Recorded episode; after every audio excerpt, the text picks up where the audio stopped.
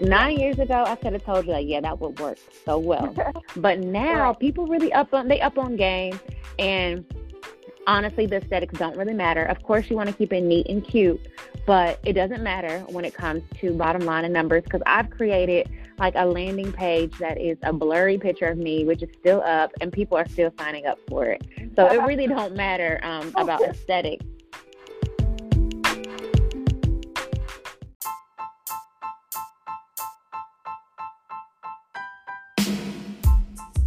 Hello, and thank you for joining us on Posh Talks Podcast. This podcast is sponsored by Women Living Intentional, a group created for those who are looking and ready to live in purpose. Now, over to your host, Tayani Tellis. Mindset being over everything. Bianca stated in a recent article she has been an entrepreneur for almost nine years. And as she's entered a reflective state of mind, she finds herself watching new businesses springing up every month, especially by women of color across her local community of Atlanta, Georgia, and beyond. Hello, Bianca, and thank you so much for being a part of today's episode. How are you? I'm good. Thank you for having me. Excited to be here. Just a little bit about your journey into entrepreneurship and how you got started. Sure. So my journey into entrepreneurship get well, it started like you said nine years ago.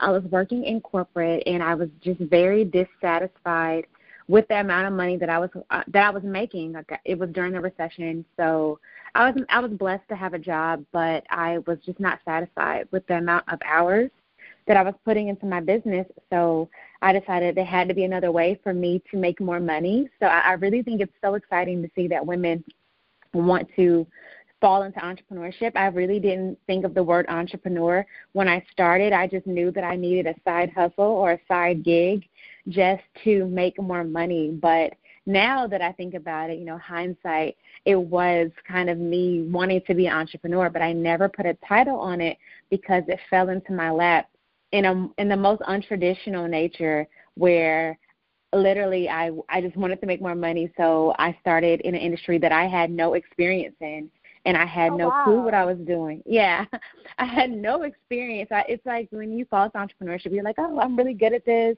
People right. always ask me this. I'm going to start a business. No, I had no clue what I was doing.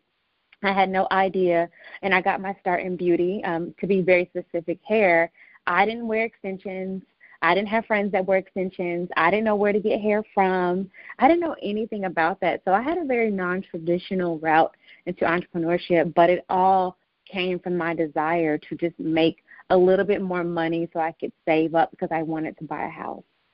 That is amazing, and I love how you, you know, because a lot of times we talk about purpose and passion, and you know this and that, and it's almost like you know for someone to say like, hey, I'm being very transparent with you guys. I had no experience, you know, it wasn't something I thought that I would be doing. However, it's something that you've grown to love. So, with that being said, was it something that you saw was a need or that you could capitalize off to make more money to ultimately save and buy a house, or was it something where it was an opportunity presented? Well, I didn't even know there was a need because nobody was doing it. So nine years ago, all of these hair companies that you see now, they didn't exist. So the only right. ones that exist that were really big was Extension Plus and like one in New York and another one in Miami. And they were all run by older individuals. So there wasn't any 20 somethings that I could recall that was really making their mark in the hair extension industry. So I literally I went to a hair shop in Atlanta. It's not around anymore, but I saw like three or four women walking in there spending about three hundred dollars each. So they're making nine hundred dollars. I mean, the owner's making nine hundred dollars and I sat there and I was like, okay, so he's gonna make he made nine hundred off of these people. He's gonna make another three hundred off of me. So I was thinking like, wow, he's gonna make twelve hundred dollars in thirty minutes. And I like a light bulb went off in my head and I was like, this is what I'm gonna do. I'm gonna start selling hair. And I had called my good friend and told her what I wanted to do. And she was like, okay, but we don't wear hair extensions. And I was like, you're right. We're going to have to start. So um, I just, I really just saw the fact that there was money to be made, and especially during that time, there was a lot of money to be made because there were not any options to consider. Not many, if you didn't really know about it. Everyone was still wearing um, more synthetic strands, and virgin hair just was not it yet. Yes, I love it. I love it. So I know that you're a serial entrepreneur, and I've had the chance mm-hmm. to follow um, several of your business pages. Mainly, well, specifically, what was the inspiration behind More Than Social? So the inspiration behind More Than Social, which is my strategy business, I help people sell online. So I teach you strategies to make money. I teach you how to sell. I teach you beyond what you can probably find on Google because I take all of my experience and I just tell people what it was and how to do it. So all of that came because I hid behind social media for so many years. Like I didn't have a personal Instagram when I started started my businesses. I literally just got it maybe 2 years ago and I've been in business for 9 years. So oh, wow. people have always told me, "Hey, get on Instagram." I never wanted to. I was very scared of Instagram and social media. I didn't want the negative opinion. I think during that time back then, I just wasn't strong enough to deal with anyone's negative opinion of me because I might believe it as true. So I just stayed away from it. And um, after some time, I realized like, hey, you can be a better business person if you have a presence online, Bianca. And I helped so many people. Like I've built at least one, two, off the top of my head, I can I can name two six-figure businesses that I've built that I don't even put my name on. And I, I built it because they came to me. I told them what they needed to do, and it worked. And then I built some five-figure brands for people. And I, I work a lot of behind the scenes, and people are like, "Dang, other individuals need to know like what you know and your impact." So I started more than social, and it's it's still young. It's only a few months old, but I'm really excited about it and thrilled to really dive into all of the things that has helped me build what you see now amongst any of my businesses. Right. Yeah, I love it. I love it. So now I know you mentioned as a profit strategist, you help entrepreneurs create and identify their opportunities for profit. What has mm-hmm. been the biggest struggle you've seen for most entrepreneurs who are trying to convert potential clients potential clients into paying customers? Um, I think the biggest thing for them is they're not thinking the bottom line. Like I'll, I'll speak in regards to people that they have services for other businesses. So okay, I'll do B two B first. So okay. let's talk B two B.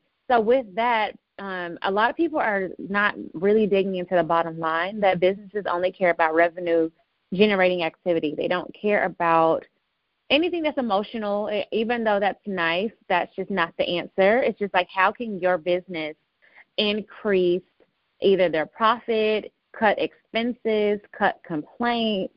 Like that's what matters and that's what gets you sold more so than the trivial items or material items that your business can do. Like the design and aesthetics and prettiness doesn't really matter.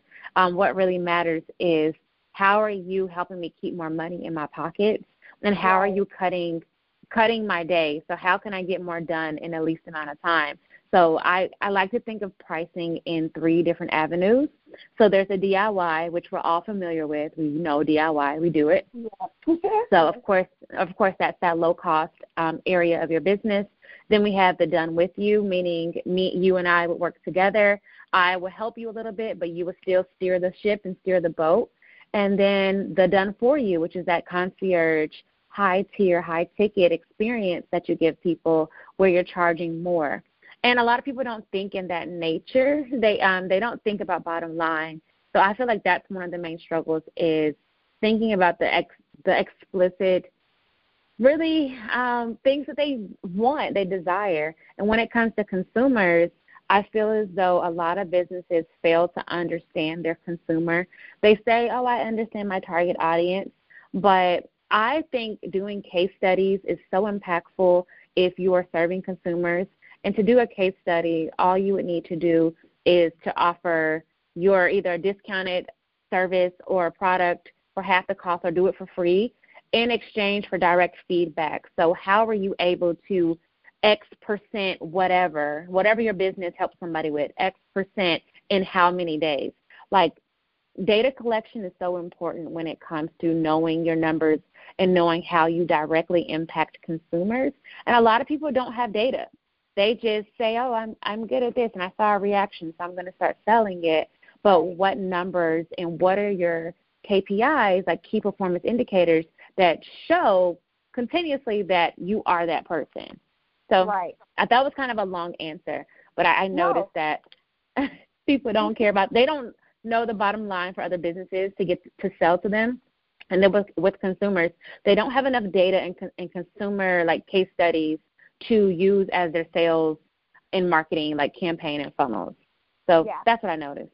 Yeah, and mm-hmm. I mean, I love it. Like I love how detailed you are with your answer how, because it is very important for entrepreneurs mm-hmm. to know this data and to have that data available because when you start to climb the ladder and you know um, over time you grow as a brand and you find that you want to start working with the bigger companies you have to know mm-hmm. what type of information they're going to ask because that type of information they want to know um, you know the bigger the client the more they want to know okay based on what you've done previously how have how has that worked for others or you know and mm-hmm. this is mm-hmm. you know as a startup business owner, they're kind of I'm not going to say kind of, but you know they're more willing to take a chance on you and say, okay, well you don't have any reviews, but I like your content. You know, I like right. um, how we connect. But the the higher you go, you know, they are more analytical and data driven more so than how they feel. So I love, love, love that you touched on that because um, as entrepreneurs and you know people have different goals. Some people want to say the mom and pop shops, and some want to grow to, you know, Fortune 500 mm-hmm. companies or whoever service Fortune 500 companies. However, um, I love that you pointed out that, you know, they need KPI. So thank you so much for that. Mm-hmm. Um, and that kind of segues me into my another quest, my second question. Um, what is one thing you see a lot of startup companies do wrong when they first launch their business? Um, one of the first things that they do wrong when they launch. Well, I wouldn't say wrong, but let me rephrase that. Um, because typically, um, a lot of people they struggle with actually, you know, they go and they get the websites and the logos made and you know get the branding and it's pretty. However, now they're stuck because they don't know what to do next. So I wouldn't say necessarily it was wrong, but maybe the steps are out of order. Yeah. I I feel as though people what they do wrong is they don't decide how they're going to sell. So it's just like, okay, I have my offer. Now how am I going to build up momentum for people to know my offer? So like the awareness stage. How am I going to build awareness? Where am I going to go? What touch points do I need to do in order to get people interested in my business? Some people feel as though if I make this really dope website, if I have these really amazing graphics, that people will come. But the consumer is smart now. People are wise. Like nine years ago, I could have told you that yeah, that would work so well. but now right. people really up on they up on game, and honestly, the aesthetics don't really matter. Of course, you want to keep it neat and cute, but it doesn't matter when it comes to bottom line and numbers because I've created like a landing page that is a blurry picture of me, which is still up, and people are still signing up for it. So it really don't matter um, about aesthetics, but it does matter like how am I going to attract people once my site is done, once my graphics are done, once I have my email, my name at whatever.com, how am I going to build my population of in- interested buyers, also right. known as warm prospects? So what's my um, method to that? How am I going to get people signed up? Right. Because that's yeah. what people do wrong. They're like, oh, nobody's buying or nobody's yeah. signing up. You're not yeah. thinking about how to get that happen. What activity do you need to do? A workshop, a retreat, a webinar? Right. You need to go partner with your local co um, co-working space. Like think outside the box to build up your own internal community in your city. Yeah, mm-hmm. I love it. Yeah, I mm-hmm. love that. So, how were you able to differentiate your value, and what tools and strategies could you give someone, give a person to differentiate theirs? And so, we're pretty much what makes me different. I think one thing that really helped me is that I focused on one thing, and I became okay. really good at it. So, um, within the hair industry, I didn't know what I was doing, and that's very clear but I actually had my own like tips and strategies along the way that taught me a lot about hair. So I was disciplined enough to be still and take my losses. And that means I might not have an I might have an order that but I can't fulfill it. So letting that customer go and being honest about it. Um, but I was able to be still and learn all that I need to do. I was able to decide, hey, I'm going to go to my manufacturer and actually go and see this hair and, and, and have a direct relationship so I can negotiate later. So I think one of the things that really helped me is everything that I've done, it's it's been been done in pieces. Like I'm just now doing it for lack of a better word, I'll say coaching because people can understand what that word means.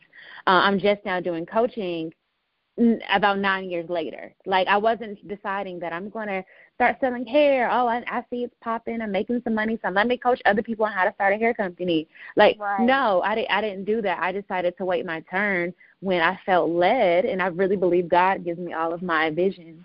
But when I felt led to move on to the next step, so I was disciplined enough to stay still, and I really um, want other people to get into that habit too. Like it's not going to be instant. Gratification does not happen in entrepreneurship, especially now. It's too many people popping up, too many people deciding, hey, they had one thing, it went well, so now they're going to make a business out of it instead of really professionally developing themselves in that industry and what they're offering and all of that so that they can have longevity. A lot of people don't have longevity because they don't work for it. Right, right. I totally agree. So I want to talk about um, something that you had mentioned on your website and your Instagram, the story okay. selling. Um, it was the story selling framework that you have. Why do you mm-hmm. feel like this is a strong strategy for business owners? It's all I ever did. I think stories. It's all I ever did. Like outside of hair, I mean, I didn't have like a story on that. People just want to see the hair. They don't care about that story. Right. But everything right. else, it it really gra- it really pulls people in. It makes you relatable. So a lot of people struggle on captions, and I can just tell you that I don't. Um, I can write a caption in two minutes, and I've I've done it, tested it, it worked. I've shown people, and one of the main things that has helped me is my framework on how to write a caption that sells on Instagram. At this point, it's gonna it's one of the things you need to be doing because you can't really go off of the likes anymore because it's not necessarily becoming hidden. It's hidden from like other people can't see you and 416 people like this. It's just changing the dynamics. So now, in order to become more relatable for people to comment, and I think that's going to be serving as more engagement than just the heart. But it's all about selling your story and determining how am I going to hook people in. Am I going to hook people in with a um, visual, like a, a video or a photo? And then what key points am I going to mention in this caption? And then at the end, what do I want people to do next? And a lot of people don't tell anyone to do anything. You know, I know click the link in my bio, but why? Why do I need to click there? And I like to think of my mindset on why does this matter to you? Like why should you care? And it's kind of like you checking yourself. Like people should care about what I'm talking about because what? And when I, and that what part is where people kind of get confused because they go into the very minute, um, not minute, excuse me, the, the very like blah details instead of the specific details, like I had mentioned previously about business, business bottom line, or uh, consumer transformation, case studies, data to support what you're selling. So that's that's a long answer, but that's what it is. No, and I think it's important too. Um, I love everything you said because storytelling is one of those things that are capturing and engaging. And kind of to go backwards a little bit, when we were speaking about target audience, if you know exactly who you're who you're talking to or speaking to, generally you know their pain points. So you know what they're suffering with, you know how to communicate with them, and y'all probably have similar stories. So I always like to tell people that I work with, you're probably talking to an older version of yourself. You've grown, you've learned, now you're reaching back and help someone who is similar or you know had a similar situation to yours. Y'all necessarily may not have gone through the same experiences. However, um, whatever, like you said, that story is, it's a connecting. Um, it's like that bridge to connect you all, and you're capturing this them and ultimately leading them to finding their solution, which is that call to action, which you was explaining um, at the end. Like, what do you want them to do? Do you want them to sign up for a program? Do you want them to schedule a free call? Like, so I love, love, love that you um, touched on that point in general, and your answers are not too long because I know me, I can get to talking too, so it's fine. Now yeah. I know, like you mentioned, um, you have made 100K in 30 days with no email list, no personal investors, or big network. Um, what mm-hmm. was the mm-hmm. driving factor for that um, opportunity? Was it with your hair business? Yeah. So that was with um, hair business. It's about establishing quality, but more specifically, like word of mouth. Like that is still the strongest way to get people in. And why word of mouth is so strong is because you don't have to prove anything. Like if you're talking right. to, let's just say, a family member, and you say, "Oh, these shirts are in, insanely comfortable."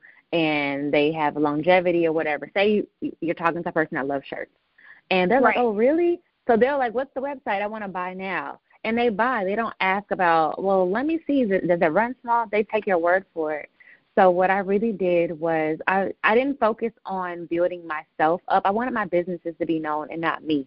And I'm totally okay with my businesses having more followers than I do. That's actually preferred. So right.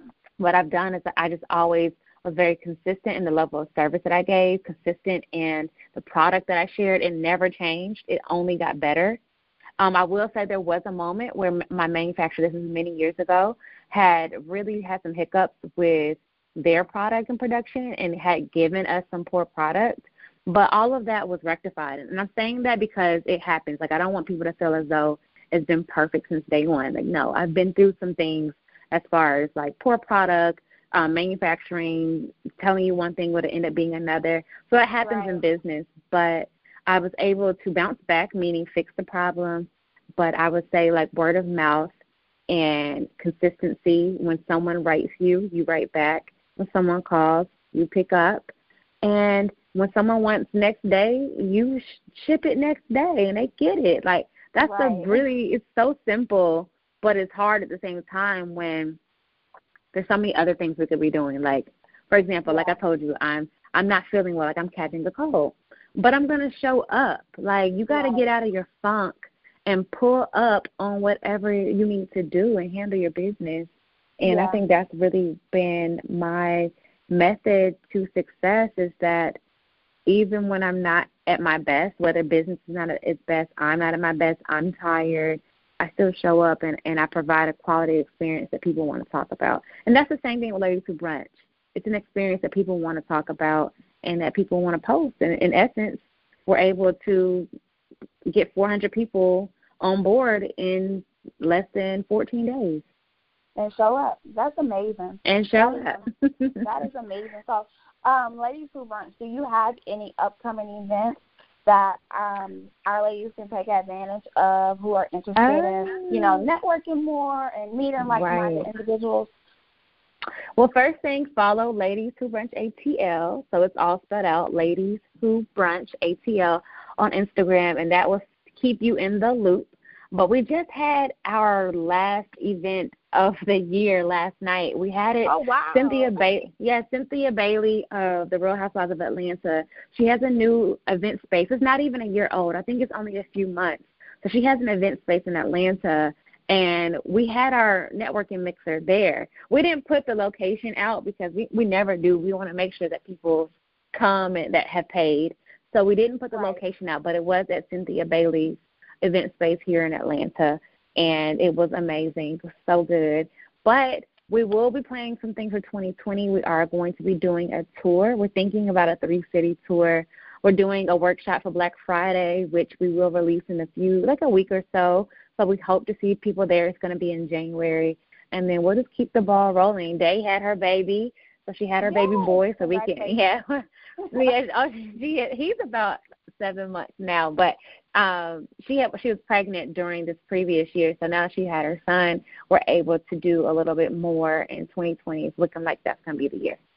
Yes, that is amazing. That is amazing. I can't wait to um attend one of I have attended one of y'all's events and it's super amazing. So guys, if you have not had the chance to connect with them and network and be a part of their network, like she said, follow um, Ladies Who Brunch ATL, and I'll provide all of the information Bianca provides to me in the show notes. And I know you mentioned Black Friday. I know we're getting close to the end. However, you said you're going to have a Black Friday workshop coming up. Is that correct? Yes. So for More Than Social, I am planning a workshop, and then Ladies Who Brunch is also doing a workshop, but it's not going to be until January. Okay. Okay, so mm-hmm. could you give our listeners one key marketing strategy they should focus on when it pertains to Black Friday, and where should they put their where do you feel they should put most of their marketing dollars into? Is that like ad advertisement or you know more so into products? Like where do you feel like the marketing dollar is stronger? I feel like your marketing dollars should really be placed into your pre-launch activity. So that's when you're doing your promotions, you're doing your your live. If you have a budget for ads and you know how to do them properly, I would put money into ads and see how it runs. Start off with five dollars, let it run for three days, and okay. then look into seeing the results of it. But all of the, the dollars needs to happen in your pre-launch, which is where you're building excitement. You're telling people what's coming you're getting their email or their phone number or they're booking calls with you and you are either going to pre-sell what you are offering now or you're just going to just take their contact and say, hey, do not miss this Black Friday. It's going down. Um, and we only have, you know, X amount, so grab yours. And I, I a strategy that I really want to suggest to your listeners is to really pay attention to what big business is doing. Pay attention yes. to Victoria's Secrets if you're in lingerie. Pay attention to Express or Bloomingdale's or Nordstrom's, whatever you decide, and see how they're playing. I like to study those businesses because they have the money to try things out and to fail, or to right. try things out and to succeed. So I remember one quick one quick strategy that Victoria's Secret did was like every hour on Black Friday they had a different percent off, like forty percent off, eight to nine a.m. and then nine to ten yes. thirty, ten to eleven, twenty. So it really got people going early. They they got their check early uh, before, and then for those that wake up later, they're still getting some a deal, but they're not getting the best deal. So I, I think that strategy was actually kind of genius because it gets like things done quickly. Like people are not gonna like, oh, I can go there tomorrow. I can go there later. No, right. if you want forty percent off, get your butt up and come out here now. So right. they're getting people's money before they run out of money. That's really right. how I like to think of it. Eh. Yeah, I love that. I love it. I love it. So I don't want to give away everything because I do want them to connect with you, and you have given so much value um, to this podcast, and I appreciate you for taking the time out, even though you're a little under the weather.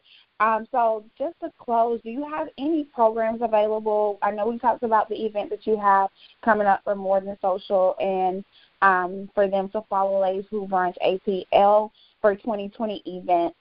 Um, yeah, so do you have any other programs? Yes, so I'm coming up coming out with a digital marketing accelerator. So it's going to teach you how to attract, grow, and convert on Instagram, and that's coming very soon. But to like really stay in the loop on that, follow my strategy page. It's more than social dot co, so co, and you'll get more details there. Just click the link in my bio, and it has join waitlist, and then I'll go ahead and contact you as soon as I release the early bird price. Yes, I love it. I love it. Thank you again, Bianca, for being a part of today's episode. It was super amazing. And guys, if you did not get value from this episode, then I need you to go back, cut off all distractions, and replay this episode because it was super amazing and super informative. Also, I will provide all of the information she she has provided me in the show notes again. So click the show notes to follow her business page to stay connected and support Thank you again for being a powerhouse. It was super amazing connecting with you. And again, listeners, remember to subscribe to www.intentionallyposh.com for upcoming episodes. If you know anyone who can benefit from this podcast, please, please pass this episode along. The more people that you send this way, it helps build our community, and we're able to keep providing you with valuable content and episodes. Also, do not forget to subscribe and leave us a review. I love hearing from you. My team loves hearing from you, and it helps us grow as a brand. As always, guys, have a high vibe, intentional week.